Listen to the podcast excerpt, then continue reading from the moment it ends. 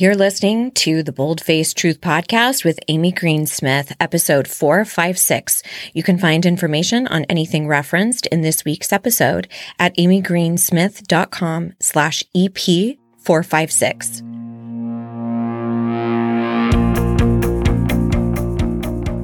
Oh, well, hey there. Check you out listening to self help pods and working on yourself. Fuck yeah. Quick question. You know those situations where your boss asks you to take on one more thing, or your partner asks what's bothering you, and you respond with a bold faced lie?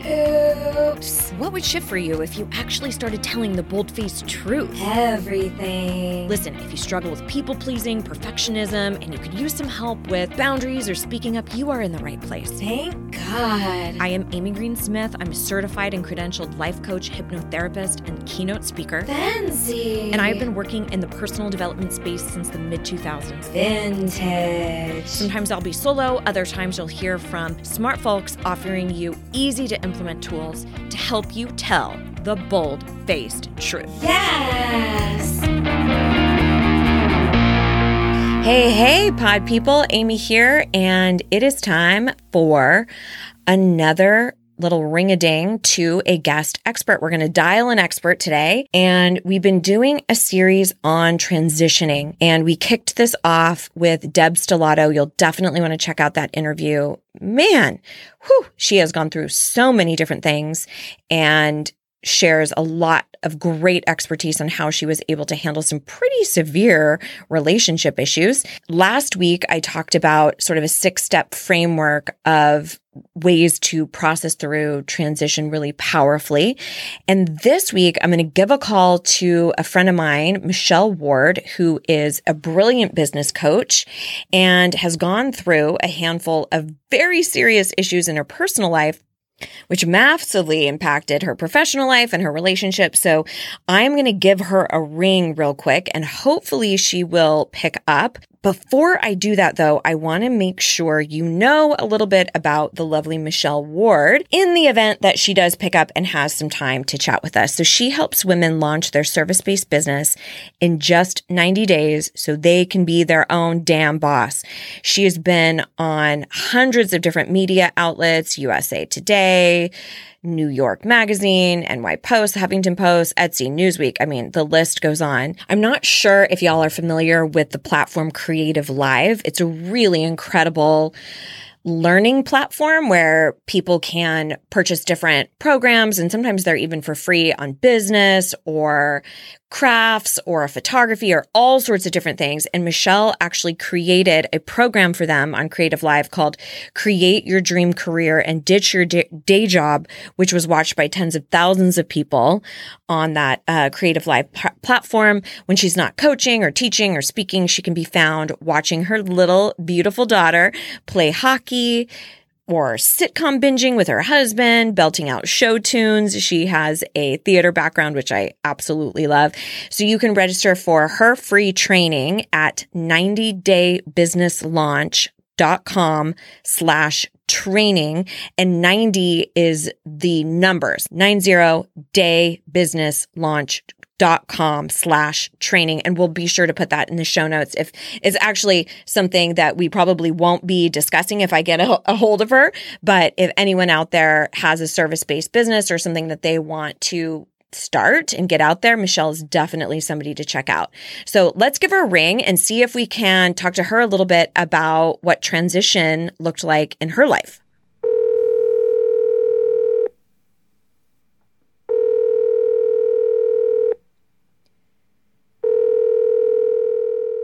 Hi, Amy. Michelle, hi, friend. I'm so glad I caught you. Thanks so much for calling. You just got me at the perfect time. I just finished my gym tan laundry. Now that I'm a Jersey girl, it's what I got to do.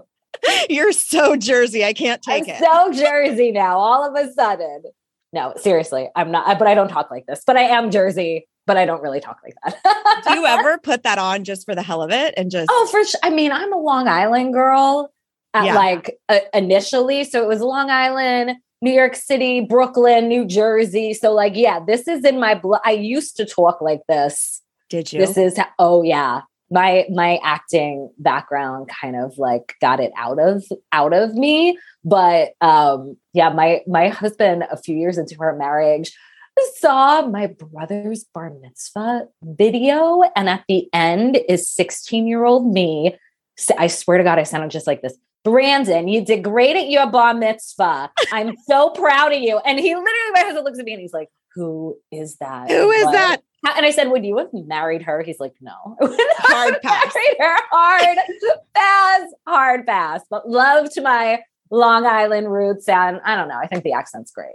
I love it. I I was wondering if it was possibly rooted in your your thespian experiences. I think I um, think possibly, which is weird because I think it it got taken out of me when I lived in New York City and went to NYU, which kind of makes no sense because you're like, well, you're in New York City, so wouldn't your New York accent get stronger? But I think right. because I was around a lot of people from different places and going through the acting, you know, training that NYU gives you, that yes. it's just, yeah, not not what it used to be. Well, listen, I'm glad you picked up because I'm over here with the audience and we've been talking about transitions, but not just, you know, like an intentional transition, mm. more like a forced transition, a major yeah. life curveball yeah. that you kind of have to reroute your plans. You have to reassess, possibly deal with some grief. And I thought, I got to call up my girl, yes. Michelle, because yes. she has had like 14 of these curveballs thrown at her. queen. So, yes. so tell us a little bit about the journey of not once, but twice being diagnosed mm-hmm. with breast cancer. Yes. Yeah. Walk me through. I'm I'm I'm guessing that the second time yeah was a totally different experience. You are correct. Take me back to that first. Yeah. Absolutely. Okay. So we'll go back in our time machine. It's, you know, 2011. My husband and I at that point had been married for three years. I was 33 and we were really trying to have a baby and we were not it was not happening but we had all these issues and we finally found a doctor that said okay i found the problem and here's your pills and you're it's going to regulate your hormones and i'll see you in six weeks if you're not pregnant but you probably will be. Goodbye. Nice to know you. And i was like great. We're finally going to have a baby. And literally a week or two later i got a breast cancer diagnosis. I don't think anyone who gets a breast cancer diagnosis like expects it. Um, but I definitely didn't expect it as a 33 year old before my first mammogram. I had a lot of history of cancer in my family, but when you're much older. And so, usually, your um, chance of getting something like breast cancer goes up significantly if you have a family history of other people, especially when you're young, of other people who get it, you know, under the age of 40 or 50. I didn't have that in my family. And so, I went and I got these scans, and I got a letter from the radiation yeah, um, from the place that did the scans and at, at the time, I lived in Brooklyn and I went to a hospital in Brooklyn to get these scans done. And they actually sent me a letter, and it was just a form letter. And there were a bunch of like places they could check off. So the first place was like, everything was fine, go live your life. That wasn't checked off. The second place was like, mm, there's a little cause of concern. You might want to follow up with the doctor, like, but no urgency. That wasn't checked off. then there was, uh, okay, you should look into this sooner rather than later. That wasn't checked off. And what was checked off was like urgent, urgent. Wow. Like things that, like it was, I mean, obviously it wasn't worded that way, but it was like, it's urgent, go see someone ASAP. And I could not believe that I didn't get a phone call, I get anything. They literally put a letter in the mail to mail to me, and I got it in my mailbox the Wednesday before Thanksgiving. So it was like the day before Thanksgiving. And of course, wow. how are you following up with anyone?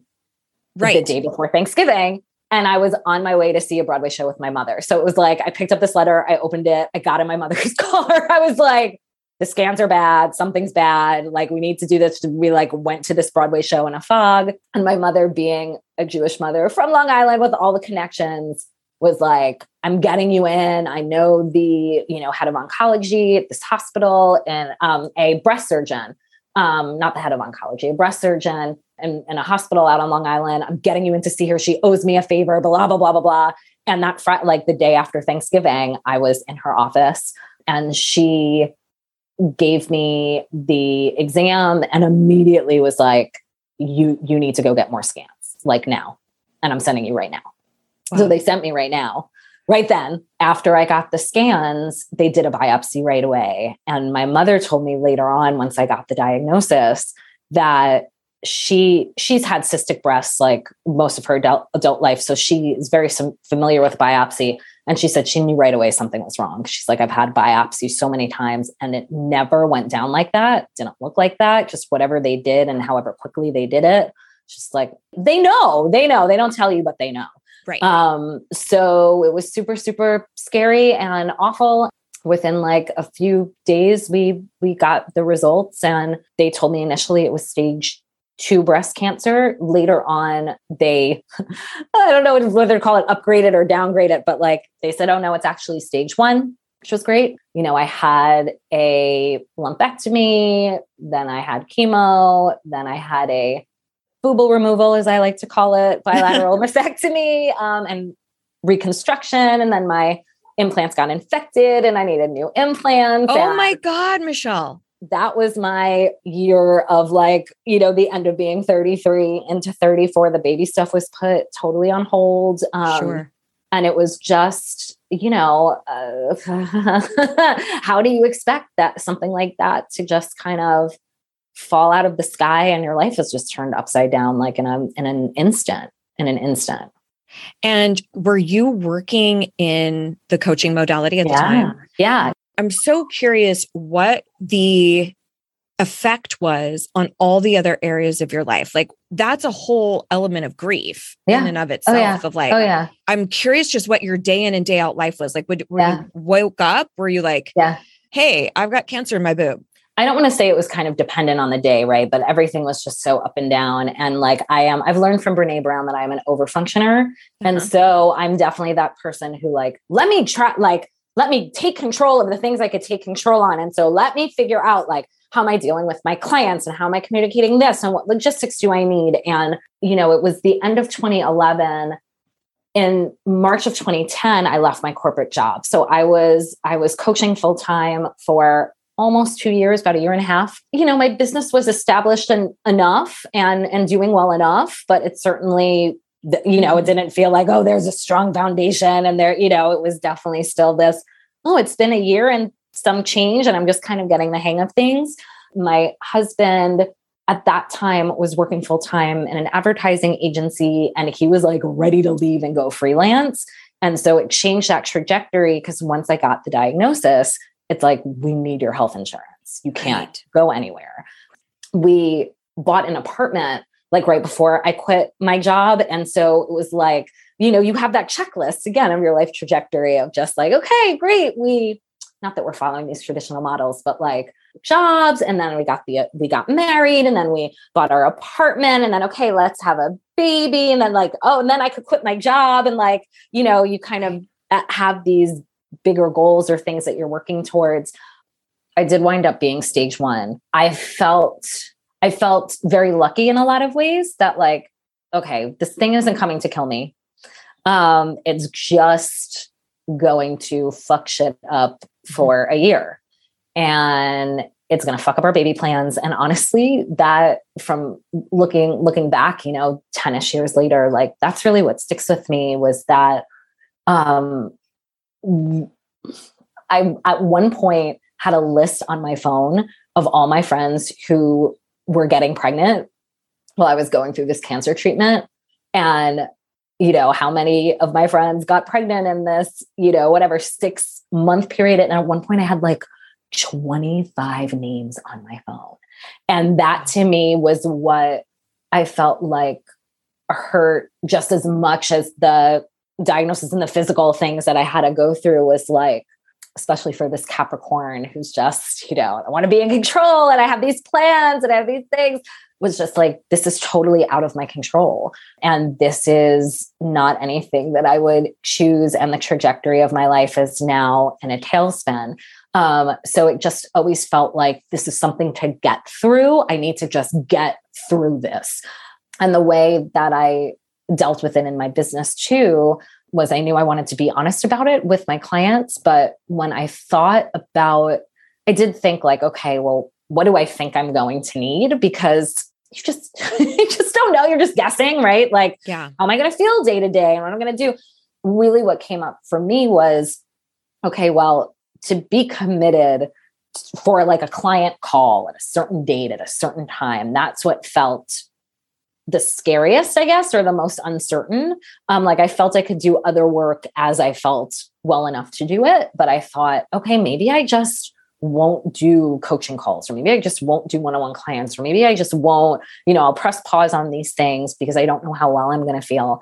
And the second I thought of having to let go of that, I got really sad and really angry and I was like I that was my favorite part of my business and I was just like no, I don't want to give that up. That's my that's like my release and my relief. Um yeah. so I wound up scaling back on that, doing less and saying to my clients, like, I hate telling you in advance that I might need to cancel things. Um, and at the time, I had a 24 hour, like a mutual cancellation policy, 24 hours. So I give you 24 hours, you give me 24 hours. Otherwise, if I don't give you 24 hours, you get a, you get to reschedule the session and you get a makeup. So I just felt that was fair. But I was like, no, you get you give me 24 hours, I give you two hours because if I wake up in the morning and I'm not feeling well and I'm not going to be a good coach for you, then I'm going to let you know and we're going to, you know, reschedule. And everyone was so kind and lovely and was like, of course. Oh my gosh. Of and course. So yeah, that was kind of the day to day piece so, of things. How long until you had like clean bill of health or you're in remission, you know, what was the timeline like? Essentially, like once you're kind of, what I remember, like once kind of done with chemo and I had the mastectomy, then it was just like everything's out, you know, just like everything's out. So that was, um, I had my boobo removal in May or June of 2012. I got diagnosed in November. So it's probably like six or seven months until you're just like, okay, it's kind of, it's gone. There's nothing, nothing left. That's probably how long it it took that round. And then in 2015, I just had I just found another lump in kind of a weird weird place on my on my chest wall. Um, it didn't hurt, but it definitely was like, what is this? This hasn't been there. And I was going to see my oncologist the next week for like my I think at that point I might have only been seeing her once every 6 months, which is something that you kind of work up to. Usually it starts with every 3 months and I was seeing her every 6 months and I was like, hey, are we worried about this thing? And she's like, you know, I think this is just a fat deposit, but I'm going to send you for, for scans anyway. And let's just see what it is, but I don't think you need to worry. Um, so that was, you know, from, and then she was wrong about that, but you know, can't be right all the time. Uh, but that was that time in between was like, you know, June 2011 until, oh gosh, that was September 2015. So it was like almost, almost four years five years is like the mi- the cancer milestone you're always kind of keeping your your eye on. So I've I've hit that milestone now.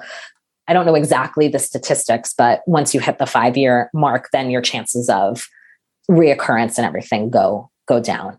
Um, so that's kind of what you're looking for. It's interesting that you were talking about going into that kind of defense mechanism of over functioning. Uh-huh. And one of the uh-huh. things that I can I I think I used to go into that. I definitely do in certain circles around when I feel like I need to take care of everybody. You know, familial, I'm definitely the matriarch in the family. So there there's certain places where I can very easily slip into that role. But it seems like with that when you're when you're dealing with something that has such an emotional overload where there is a lot to contend with. There's this now thwarting all of the baby process, which sounded like it was, you know, even uh, kind of even more devastating. Yes, right. Yes, right. How do you, or what was the process? Did you get to a place where it was like, okay, I can't keep using the over functioning and I'm just going to break down and I'm going to have this big, messy outpouring of emotion? I mean, I think it happened fairly often. I could pull my husband in here. Give you a first-hand account. I mean, he got the the brunt of it. Um, and again, I it feels like it was more of that outpouring of like, this isn't fair. This isn't what I wanted.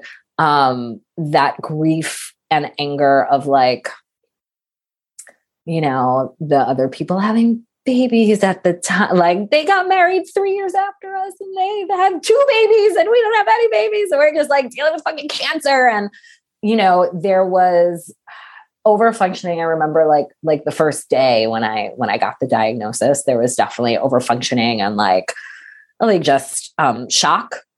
Um, but I definitely had that emotional breakdown that that day and we joke that my husband is on west coast time because he always is like stoic and fine and like you know for 24 hours or 48 hours and then all of a sudden it'll hit him like you know way afterwards i woke up early and i had to get out of bed and I turned the TV on, and um, the Ramona and Beezus movie was was on. Oh my gosh!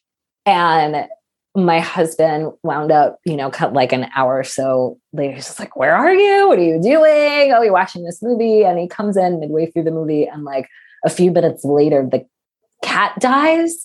And he's hysterical. He's hysterical. He's like, Oh my God, what if you die? And what are the thing? And I was going to say funnily enough, but this is the, the big reason why we, we named our daughter Ramona because of that story. And my husband was crying, go, we're not going to get our Ramona and we're not, and this isn't fair. Mm. And what if you die? And where's our Ramona? Why can't we have her? And like, he just like, like lost it. it. There is something nice about like, okay, I don't have to be the only one going through this, this breakdown. And um, I know he doesn't mind me sharing the story. Um, and I think it is worth bringing up that the, the caretakers, need to be taken care of. Like I think that that cancer diagnosis specifically hit my mother and my husband more than it hit me in a lot of ways.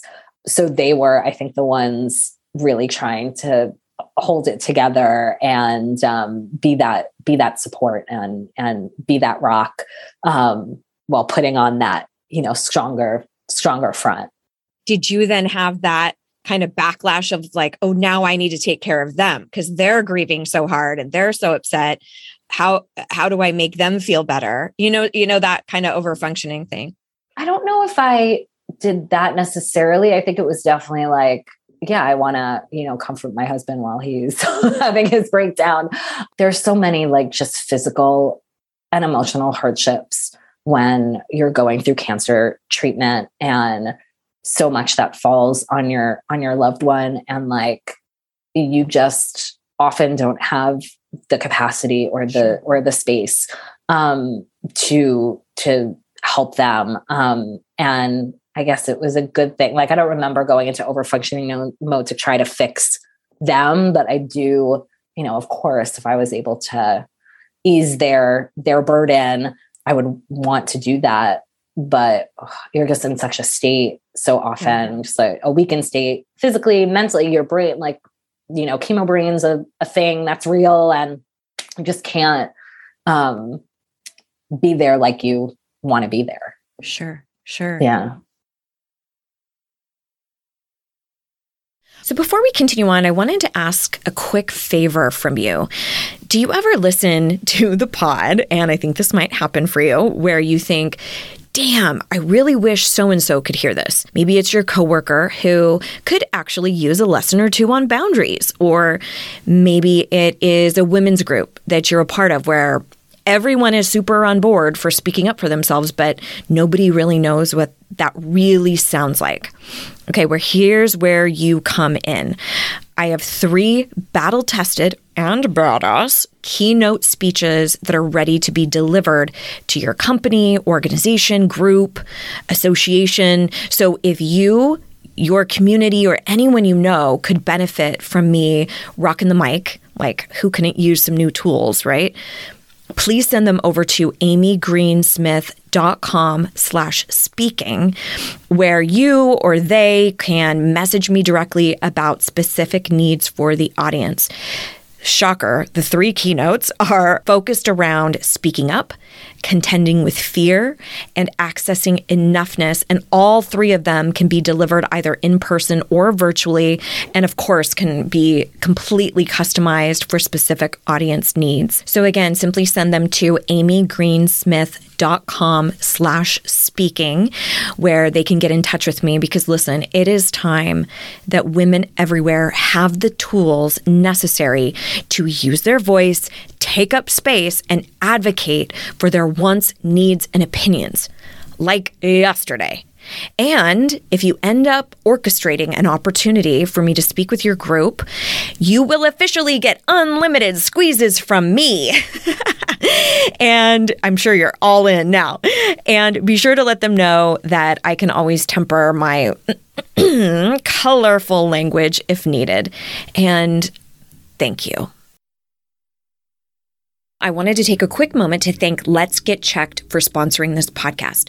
Let's Get Checked makes professional health testing super easy by letting you get tested without having to visit a healthcare provider. Well, testing for what, you might ask? Well, they have a huge array of at home testing kits, including women's health, men's health, sexual health, and wellness kits. In fact, I did two of the women's hormone testing kits, and it could not have been easier. And then when I received the results, I was able to simply forward them on to my naturopath to get her thoughts. All you do is you simply choose your test online. It will be delivered to you in discreet packaging with next day delivery. And then once your sample arrives in the lab, confidential results will be available from your secure online account within two to five days. Once your results are available, they'll be reviewed by a physician, and then a nurse will contact you for a consultation over the phone. And in some cases, a physician will be able to provide prescriptions to the pharmacy of your choosing. Let's Get Checked laboratories are CLIA approved and CAP accredited, which are the highest ranking levels of accreditation. Let's Get Checked lets you avoid uncomfortable office visits by providing you with access to home testing and professional medical consultations without ever leaving your home. It has never been this simple to get tested. So get this. If you want to try a test from Let's Get Checked, all you got to do is go to trylgc.com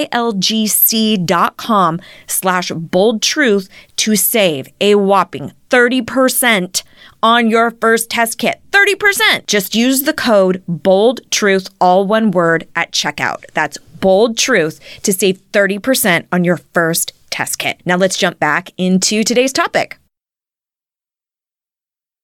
I can't help but pick up on the ongoing list of pregnancies. Uh-huh. Uh-huh. So my first my first thought was oh my gosh, you're you're causing yourself so much more pain Mhm. than necessary. But then my second thought was, oh, maybe you genuinely needed to keep track of Mhm. bridal shower or baby showers and Yeah, all of that yes, stuff. yes, yes. Or or do you feel it was like a little bit of a punishment, like a self-punishment of like, Mm. you know how we can wallow, we can really hang out in our grief and our woe is me ishness. And there's and I really think that there's that's a necessary part of. Uh-huh. Mhm. And Mhm. a lot of times I think, you know, we talk about this a lot on the show, how once you have a certain set of skills or you understand how fear works or your inner critic or dealing with emotional intelligence or whatever, you you think that you have to always utilize that, right? Like you have to always yep. take the high road.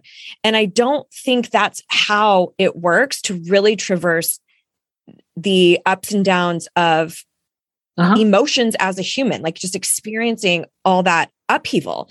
So, and so that's something that I definitely want to throw out there for everybody Yeah. listening. Like, there's a time when you do need to, you find out that your partner's cheating or whatever, and you're just like Mm. obsessively looking Right, for their, right, their right. exes Yes, or totally, I think it's a necessary part of it. So, yeah. so talk to me a little bit about that particular choice of behavior. Yeah. Yes. Okay. So, um, surprisingly, we haven't talked about my ukulele songs and the fact that I'm a nut.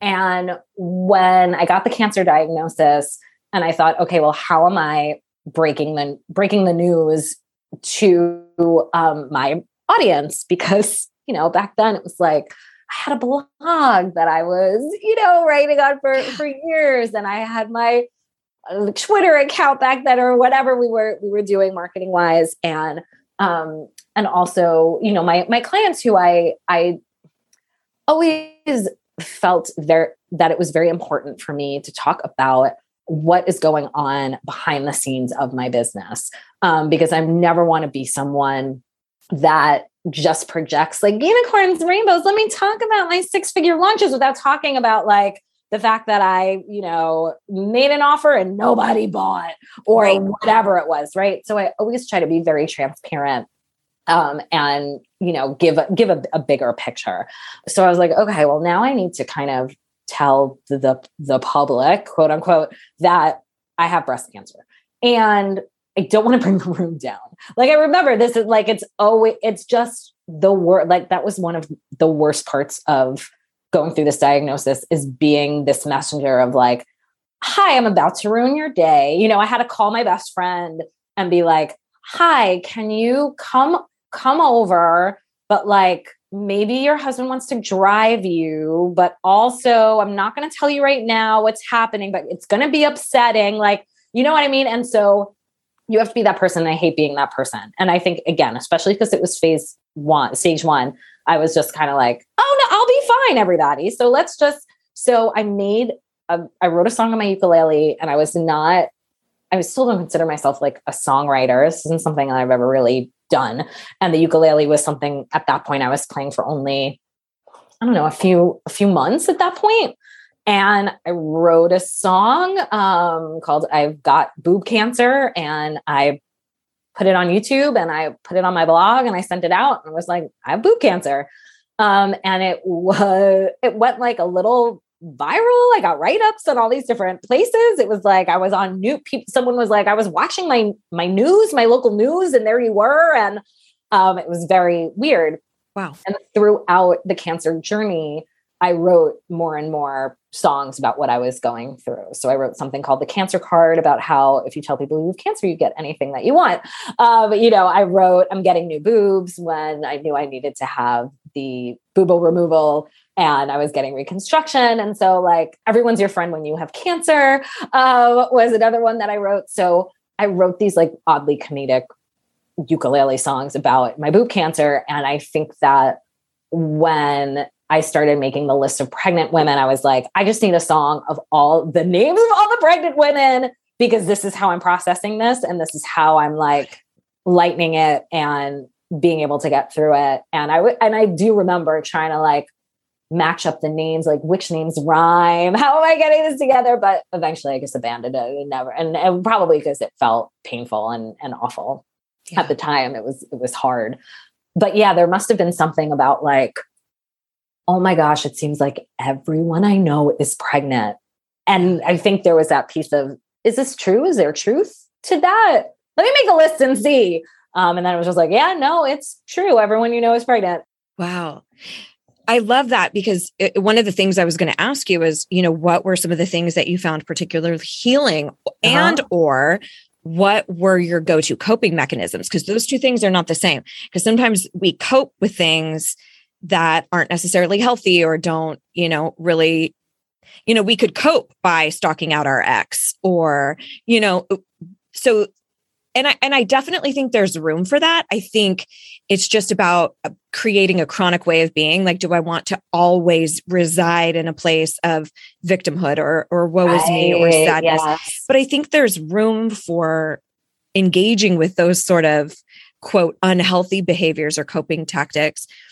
But I love hearing that, and then also the intuition around, oh, that's actually a what started out as kind of farcical and funny actually does cause me a little bit more pain. Okay, uh-huh, uh-huh. good to know. Let's uh-huh.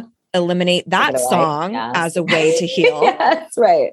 It's interesting because I've uh, I've gone through that a little bit in a different way where I've always been since I was really little really sure like brazenly sure that I did not want to ever be a mom. Uh-huh. And there was a very real grief period that I went through where uh, much similar to your story where I was like, nobody's in my boat anymore. Yes, right. Right. Yep. I'm Yep. I've Yep. chosen a lonely path Yep. that a Yep. lot of it and I don't second guess it at all, but I Uh-huh. would I part of that grief process is anger, right? And I would be pissed. Yeah. My husband's best friend who is kind of like a sister to me. I remember talking with my coach about it where I'm like I'm so angry at her cuz she was a Mhm. diehard I don't want Uh-huh. kids Uh-huh. and she got she drank the Kool-Aid. Oh And no. I was like, no, it was traitor, supposed to be. traitor. Right. Uh, right. Um, and of course, uh, I got over that, and Uh-huh, it's not about me. Uh-huh, But right. talk to me a little bit about navigating some of those pieces of grief. I think it Yeah. sounds like the overfunctioning is a an element of the bargaining process Yes. where you're like, yes. no, no, nothing to see here. I'm gonna be just Yeah, fine. It's just yeah, stage one. Blah blah blah. Yeah. Obviously, there was some sadness, some anger. What was that process like for you? Was it up and down? Did you have a real strong anger Oh, fa- yeah. phase? Was oh, there? yeah. Um, look I like? mean, I definitely had a strong anger phase, and it was definitely. I remember, you know, getting. I wrote this "Everyone's Your Friend When You Have Cancer" song because people kept checking in on me who Mm. like were not my support. So, you know what I mean? We're just like rando people. And so I'm just like, and I would say, I'm such a bitch. I'm such an awful person because these people are are are not they're like perfectly lo- they want to see how how am I doing blah blah blah can I do anything this and that and I'm just like go away go away um Yeah. and I felt like an awful person because I was just like I don't want to hear I don't want to deal with your Facebook messages. I don't want to deal with your text I don't want to deal like leave me alone. I don't want your I would get mad sometimes at people when they would send me um everyone wants to send you like like sweets in essence so we get like Oh, a really? dozen oh yeah like a dozen cupcakes. And i'm like we are two people in an apartment. Why do i want a dozen fucking cupcakes? Like this is Yeah. not this is not helpful. And i'd be like pissed at someone who like bought me a gift. Looking back on it i know i'm not a horrible person. I was being horrible. It was just the way i was kind of processing things. It's just like if you're not my support network and you're not my you know thing then like go go away. If i haven't talked to you since fourth grade like you do not need to facebook message me and like ask me how i'm doing. Like this i'm not i don't want to talk to you. You're not my person. There was um constant anger constant i don't know if there was bargaining like mm, mm, i definitely wasn't like okay God, and i'm not someone who believes in god i'm definitely now more more than i was then a hippy dippy like universe Same. believe in the universe this you know more of a spiritual person there was also for me and who I am, just like, how can I get back in- in control of this situation?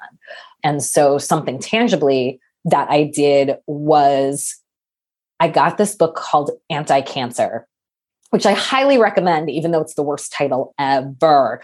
Um, but I was like, I need answers. Like, why did this happen? Um, and I'm never going to know.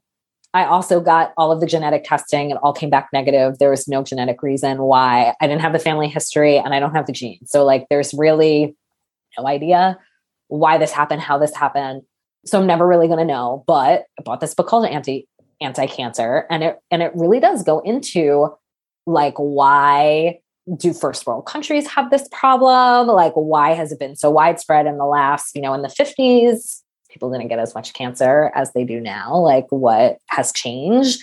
Um, parts of the world where there's like barely any cancer why like why is that when here in the states um, and in north america it's so prevalent so they gave very tangible kind of reasons and, and examples as to what is contributing to our high cancer rates um, and then like how can you make the choices to pull back on these things um, so for me it was like realizing for the first time you know oh the things i put on on my my body and in my body um, are, are are toxic. And so, huh, maybe I need to look at skincare and makeup that doesn't have certain chemicals. And then it was like looking at the meat industry and Mhm. eating, you know, oh, maybe I don't eat meat anymore because that could be really problematic with the hormones, even if it's organic, blah, blah, blah. Oh, having plastic Tupperware, having, pla- you know, like, so, so feeling it more in control that, like, okay, I could get rid of my Tupperware and buy my Pyrex. Okay, I could install the um, environmental working group app on my phone and check out mm-hmm. all my cleaning supplies and my makeup. Like those things were helpful too. So I'm thinking about specific life curveballs that people are so shocked by, like yeah. like a diagnosis or an yeah. illness, the loss of somebody, a divorce, yeah. changing careers when you thought you had job stability and all of a sudden yes. there's downsizing. Uh, yeah, uh, losing a home or needing mm-hmm. to move immediately for in mm-hmm. some way.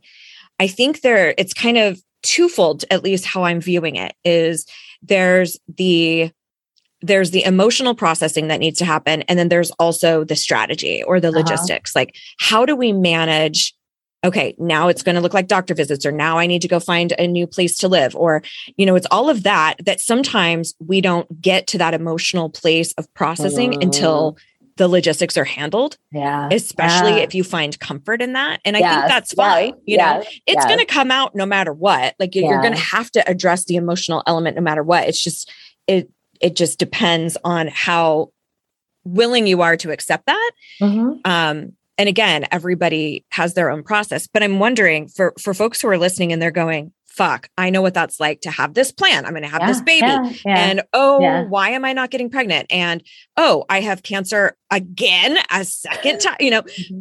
And oh, my implants are fucking up. Like all right. of that. Yep. Yep. What do you, what advice would you give to somebody who's in a place like that?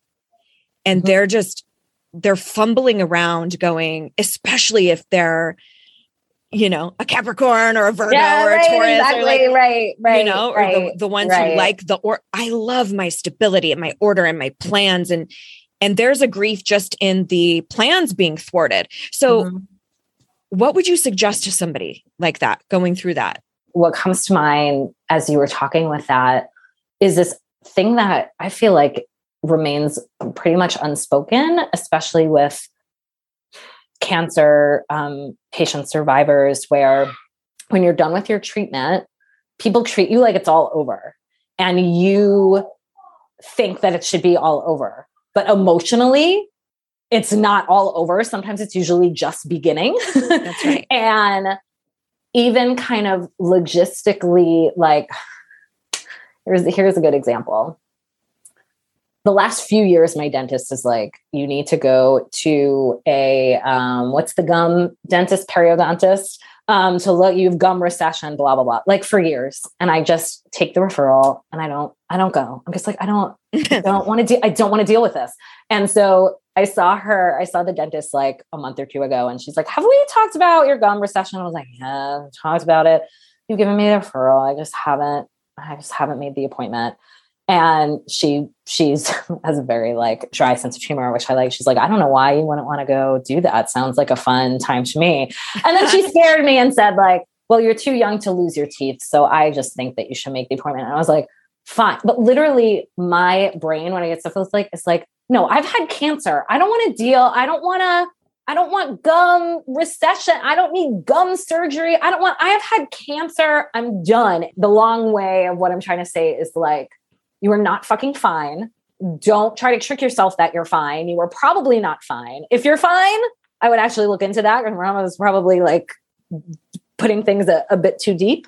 And you just need to recognize that this is now like your new normal and whatever you need to do to adjust to that new normal and not live your life in a pit of despair and uh, and anger and and whatever else this brings up do it I love that you brought that up because I'm thinking specifically about losing my father. My my dad died in front of me um, in 07. Oh, and it was actually kind of a a beautiful experience. Yeah. Um, as odd as that sounds. Yeah. But yeah. I remember that same thing where it felt like there was this, okay, you get some bereavement and there's like this little snippet of time where you uh-huh. get all the sentiments and the, mm-hmm. Uh, mm-hmm. Yeah, the thoughtfulness yeah, yeah. and all of that. And then it kind of, the, people kind of forget that that's not a loss that you just jump back from. right. And, yes. and what I would also add to that is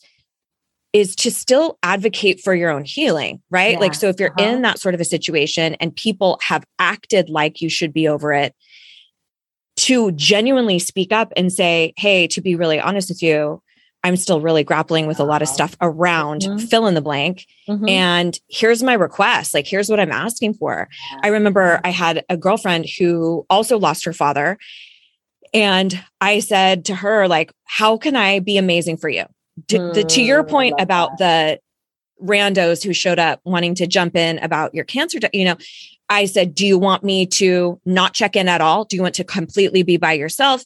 Do you want to hear my experiences? Do you want to, do you want none of that? Do you want sympathy? Like tell, and if you don't know, that's okay too yes. yeah but Yeah. really genuinely first of all i would say telling people what you actually need from them even if you think they might not understand it Yes. Yeah. and being bold enough to say like and that's that's a part of our bullshit capitalism society that's like we need you to go back to producing can you go back to producing yes, shit Totally. Yeah. you know w- we don't have time for your emotional issues Um, right. we need you to make money and contribute to the society. So I would say that's one huge element is like actually asking for what you need, but then also being, I have this saying of speak your truth into ears that can hear you.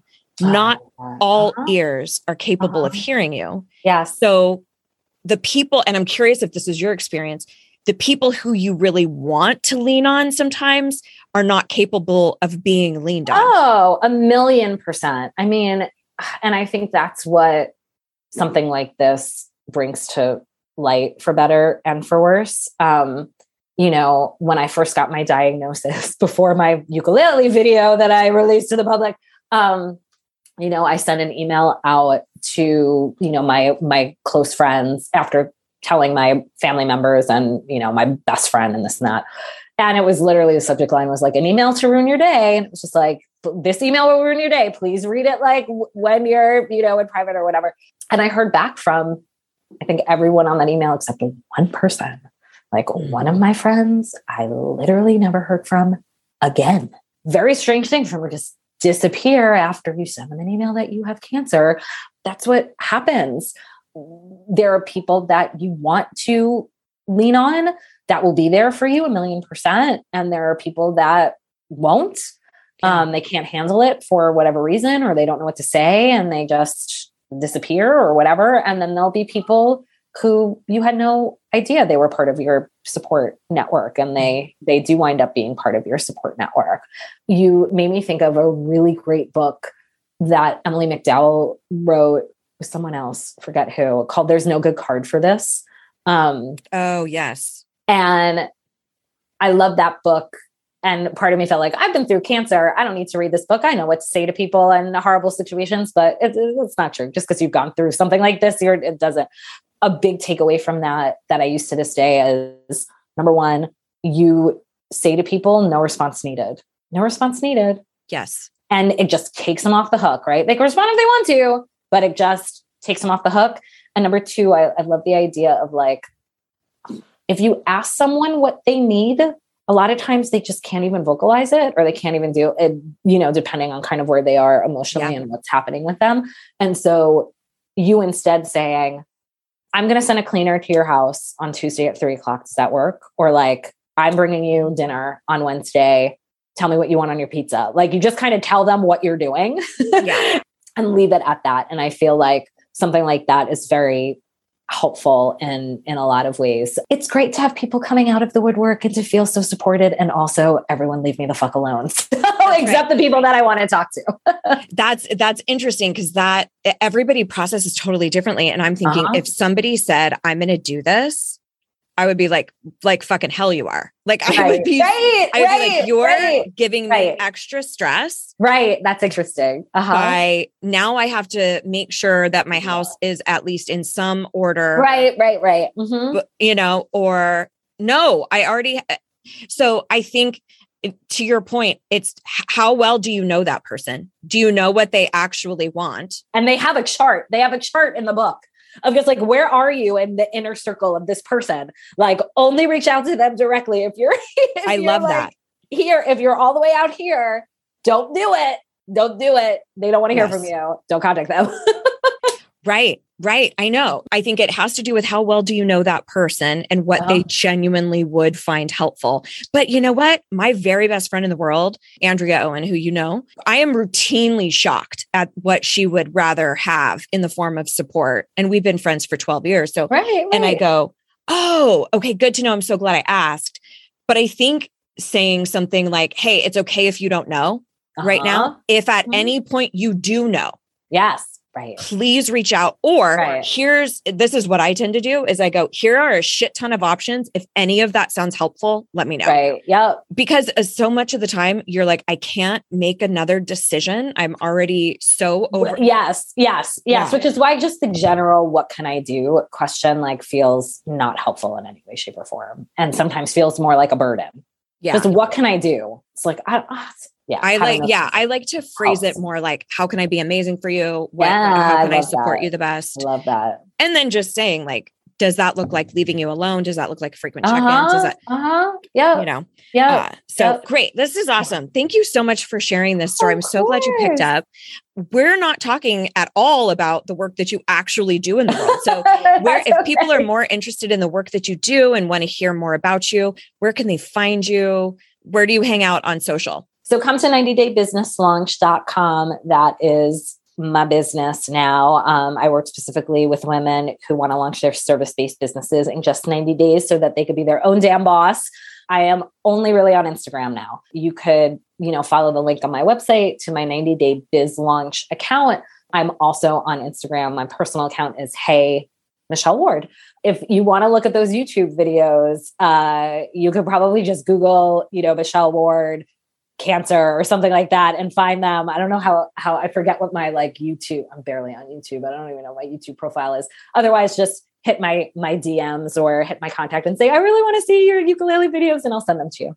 Cool. Well, we'll definitely see what we can find and put it put it in the show notes. Yeah. And I just appreciate you sharing just a general like real world example of a curveball that you did not see coming Yeah. and you know what that's like to navigate and, and be really generous and compassionate with your own humanity. Yeah. So thank you. I Oh, appreciate you so much. you. You're amazing. I would not want to talk about cancer with anyone else. Have such a fun time talking about cancer with anyone else. So thank you, Amy. Appreciate Well, being here. I'll let you go. I know that it's a big ear piercing day for Ramona. It's ear piercing day for my eight year old. Yes, we got to get to the mall because that's what we do in Jersey to go get, Get to ear the mall. And we're actually going to the mall to get the ear piercing. So can't wait. nice callback. Nice callback. All right. I love you, my friend. Have a great rest of your day. You too. Thanks so much. Whew, uh, she is just such a gem. I hope that there were some lovely little nuggets of wisdom that you were able to extract from this week's episode and just some encouragement of how to navigate a major life curveball that kind of comes out of nowhere and you just don't know how you're going to stay afloat. Michelle is such a great example of what that looks like and human resilience. And like I mentioned, all of her links will be in the show notes. Be sure to check her out. Next week, we're going to be diving into a completely new series all around feeling stuck. What do you do when you just feel stuck? I feel like everybody's been feeling really fucking stuck for a while, especially with COVID and now monkeypox and who knows what else. You know, just your everyday average apocalypse that we're going through. So be sure to stay tuned. We've got some really cool guests coming up talking about that as well. And in the meantime, you are enough. Your voice matters. So go out there and tell the bold faced truth.